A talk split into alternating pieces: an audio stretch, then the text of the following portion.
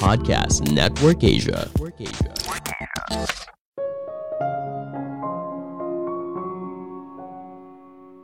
Jangan berkecil hati, kamu tidak pernah terlambat dalam membangun kekayaan. Halo semuanya, nama saya Michael. Selamat datang di podcast saya, Si Kutu Buku. Kali ini saya akan membahas buku Start Late Finish Rich karya David Bach. Sebelum kita mulai, buat kalian yang mau support podcast ini agar terus berkarya, caranya gampang banget. Kalian cukup klik follow. Dukungan kalian membantu banget supaya kita bisa rutin posting dan bersama-sama belajar di podcast ini. Buku ini membahas tidak ada kata terlambat untuk membangun kekayaan, tidak peduli berapapun umur kamu sekarang. Apakah saya sudah terlalu tua untuk kaya? Kita mungkin punya persepsi kalau ketika di umur sekian kita tidak punya uang sekian, maka kita tidak akan bisa kaya. Penulis punya pandangan yang berbeda. Tidak masalah apabila kita terlambat memulai untuk membangun kekayaan. Kita tetap bisa mencapainya, tapi yang penting punya rencana yang jelas. Perlu dipahami, membangun masa depan keuangan yang aman tidak bisa dilakukan semalam. Butuh waktu dan banyak kerja keras, tapi kamu pasti bisa. Tidak peduli sekarang umur kamu di 30-an, 40-an, atau 50-an, selalu ada cara untuk kaya. Tidak pernah ada kata terlambat untuk hidup dan berakhir menjadi orang kaya. Semua dimulai dari langkah kecil sederhana. Saya merangkumnya menjadi 3 hal penting dari buku ini. Pertama, tidak ada kata terlambat. Coba bayangkan skenario ini, teman kamu di usia 30-an atau 40-an. Hidupnya kok berbeda ya dengan kamu? Karirnya bagus, ada yang udah jadi senior manager atau bahkan direktur, punya mobil mewah, rumah besar, dan sebagainya. Kamu lalu berpikir, kok mereka bisa kaya banget ya? Coba saja kalau ketika muda, saya sudah mulai menabung. Tentu saja menabung sejak dini merupakan kebiasaan yang baik.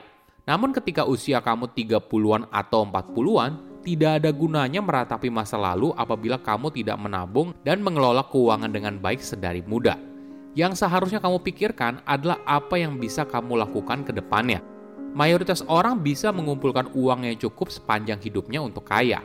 Ini bukan soal berapa besar pendapatan kamu setiap bulannya, tapi lebih kepada berapa banyak yang kamu habiskan dan berapa banyak yang kamu simpan. Sebelum kamu sibuk untuk mencari pendapatan baru, bagaimana coba mulai dengan yang sudah ada dulu? Misalnya, mulai mengatur keuangan pribadi dan menaikkan jumlah persentase yang bisa kamu tabung atau investasikan setiap bulan. Penulis menjelaskan, secara rata-rata banyak orang hanya menabung 2% dari total penghasilan mereka setiap tahun. Ini tidak cukup, apalagi jika kamu terlambat memulai dan masih ingin jadi kaya raya ketika pensiun. Realitanya, kamu perlu menabung sekitar 25% dari total penghasilan. Tentu saja kita tidak bisa melakukannya dalam semalam. Butuh waktu bertahun-tahun untuk menyesuaikan gaya hidup dan pengeluaran hingga akhirnya kamu bisa menabung dan investasi dengan rasio sebesar itu.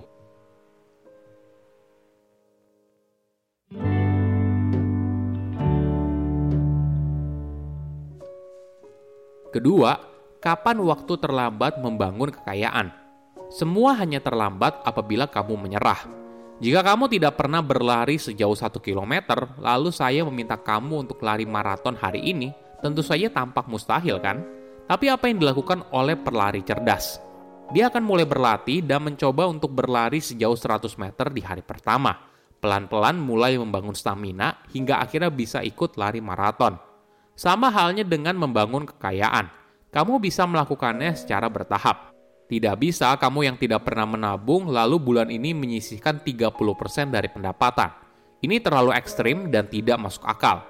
Kamu harus memulainya dengan perlahan, misalnya mulai dari 5% dari total penghasilan untuk ditabung. Mulai dari menabung, mengurangi pengeluaran, dan mencari pendapatan yang baru. Kamu pasti bisa kaya walaupun memulainya terlambat. Ada sebuah panduan yang menarik. Jika kamu tidak bisa membeli sebuah barang dengan cara tunai, maka lebih baik tidak usah dibeli. Mungkin kedengarannya gampang diomongin tapi susah dipraktekin. Ya betul, tapi langkah sederhana ini bisa membantu banyak orang untuk kaya dan kamu pun juga bisa.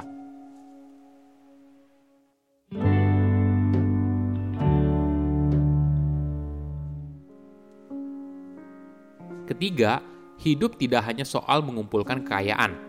Punya uang yang banyak tentu saja menyenangkan, tapi belum tentu hidup kamu bahagia. Ada hal yang lebih besar dalam hidup daripada hanya sekedar mencari uang semata. Hidup punya makna yang bisa buat kamu hidup bahagia. Itulah yang membuat penulis menyarankan, fokus kita tidak hanya untuk mengumpulkan kekayaan sebanyak-banyaknya, tapi juga berusaha untuk memberikan lebih banyak. Ada satu kebenaran sejati yang ibaratnya tidak pernah usang. Semakin banyak yang kamu berikan, maka semakin banyak yang kamu terima. Jadi jika kamu ingin menarik kekayaan dan kebahagiaan lebih banyak lagi ke dalam hidup kamu, maka cara tercepat adalah dengan memberikan sesuatu yang lebih. Ini bukan hanya soal uang atau materi ya, kamu juga bisa memberikan hal lain, misalnya waktu dan juga tenaga kamu. Selama puluhan tahun, penulis banyak menghabiskan waktu untuk meneliti orang kaya dan para konglomerat. Semakin banyak belajar soal mereka, penulis makin yakin. Mayoritas orang yang mencapai kekayaan yang tinggi setidaknya punya satu hal yang sama, yaitu mereka suka memberi. Penulis memberikan contoh Sir John Templeton, seorang investor miliarder dan juga filantropis. John dikenal sebagai konglomerat yang dermawan. Bahkan jauh sebelum dia jadi konglomerat, kebiasaan ini sudah dilakukan secara rutin. Apakah resep kekayaan itu sederhana? Dengan memberikan lebih, maka banyak hal lebih juga kembali ke kita. Apakah dengan memberikan kekayaan, maka akan menarik kekayaan? Oke, apa kesimpulannya? Pertama, tidak ada kata terlambat untuk memulai. Kita terbiasa mendengar cerita anak muda umur 25 tahun atau 30 tahun tapi sudah punya uang miliaran rupiah.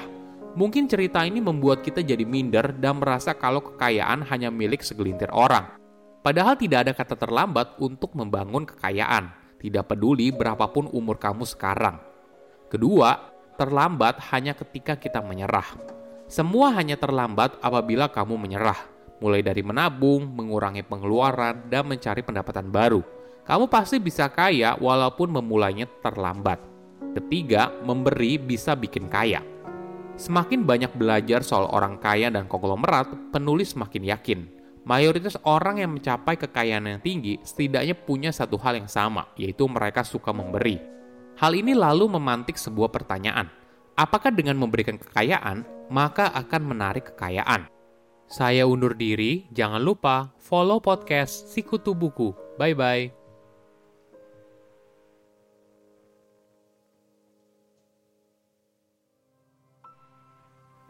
Pandangan dan opini yang disampaikan oleh kreator podcast, host, dan tamu tidak mencerminkan kebijakan resmi dan bagian dari Podcast Network Asia.